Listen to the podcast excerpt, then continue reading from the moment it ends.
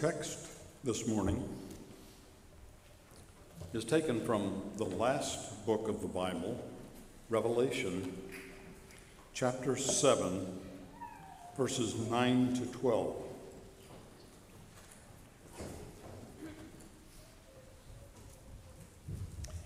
After this, I looked, and there was a great multitude that no one could count, from every nation, from all tribes and peoples and languages, standing before the throne and before the Lamb, robed in white, with palm branches in their hands.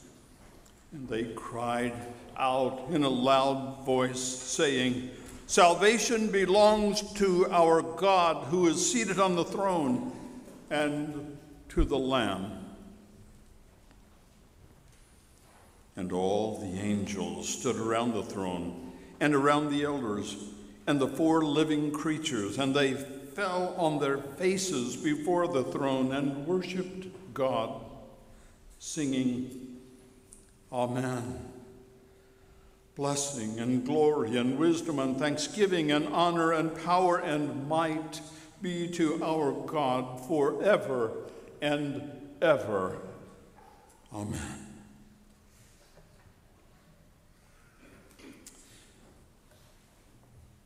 Today, on All Saints' Day, churches around the globe are celebrating our commonality in Christ and our unity in faith with all those believers who have preceded us to the throne of God. In the scripture which we just read, John's vision of heaven depicts a great multitude so numerous that they could not be numbered. They are from every nation, from all tribes and all peoples and all languages. This worship scene is precious to us for several reasons. We see this great multitude of people as one great body, those who are reconciled to God through Christ. And as we look at this throng of people, if we are imaginative enough, we can see those whom we love who are there. My son and his wife have season tickets to the J M U home football games. They have not invited Connie or me to go with them because we have the honor of watching their children while they go, which suits Connie and me fine because we think we have the better end of the deal because in our case there are no losers. we Whoever wins, it's okay with us because we get to watch the girls. But we do watch on television as we're watching the girls, and the camera will scan the stands. You know what I'm talking about. And whenever they do, I'm looking for Jordan and Emily. I know they're there. I just am looking for their faces. And so it is with us as we see in our minds this great multitude of people around the throne. I, in my imagination, I see my parents there, my grandparents, and all those who have been precious to me through the years, and those who planted the seeds of faith in me years ago when I was a mere child. And you can see them too, can't you? Your loved ones, your family members, those faithful ones who introduced you to the faith. This morning we have named those of our own church who have joined that great throng of faithful worshipers. My parents, whom I mentioned. Perhaps some of you can say, my parents or grandparents. What a comfort to have the assurance that they are with God. Connie and I were speeding, not literally, but we were traveling as fast as the law permitted from Kansas City to Saint Louis on Interstate seventy years ago now.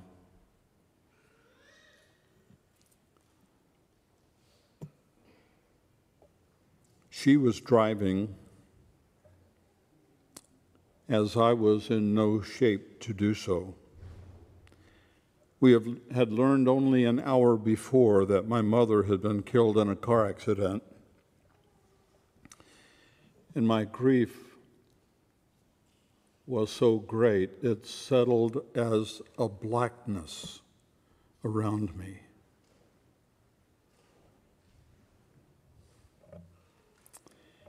I actually felt pain, as though someone had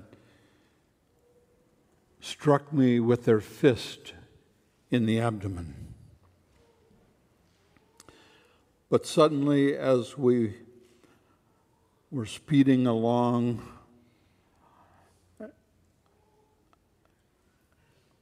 a ray of hope shone through that blackness. Into that grief, the awareness that she was with God burst with all the brilliance of a starburst on a fourth of July night. She was with God. What hope we have as Christians. What wonderful truth permeates our grief. And the truth of Saint Paul's words that we do not grieve as those who have no hope found fulfillment in my heart. No doubt you have similar experiences that you could relate, but they are there in that great throng of people around the throne. It, the scene is precious also because every race, every people, every tribe, every language is represented there. All who know Christ are there, regardless of their background. Some wise person commented that we should shed our prejudices and dislikes of particular races or peoples or languages, because eternity is a long time to be with people you don't like. So we better get to know them and like them here. Huh? But the scene is precious also because ultimately that's where we will be. Received by Christ into that great family of faith, that great throng of believers, those worshipers that are too numerous to be numbered, we will take our places there as well. So today, on All Saints' Day, as we celebrate a foretaste of what heaven will be like, we embrace with our thinking and our prayers that great worldwide body of Christ, which includes all those of us who are now living and have Christ in our hearts, and all those of the faith who ever lived. We are one in the faith, one body of believers, all one body, we. I close with the words of John Oxenham. In Christ there is no east or west, in him no south or north, but one great fellowship of love throughout the whole wide earth. Join hands, then, people of the faith. Whate'er your race may be, all children of the living God are surely kin to me.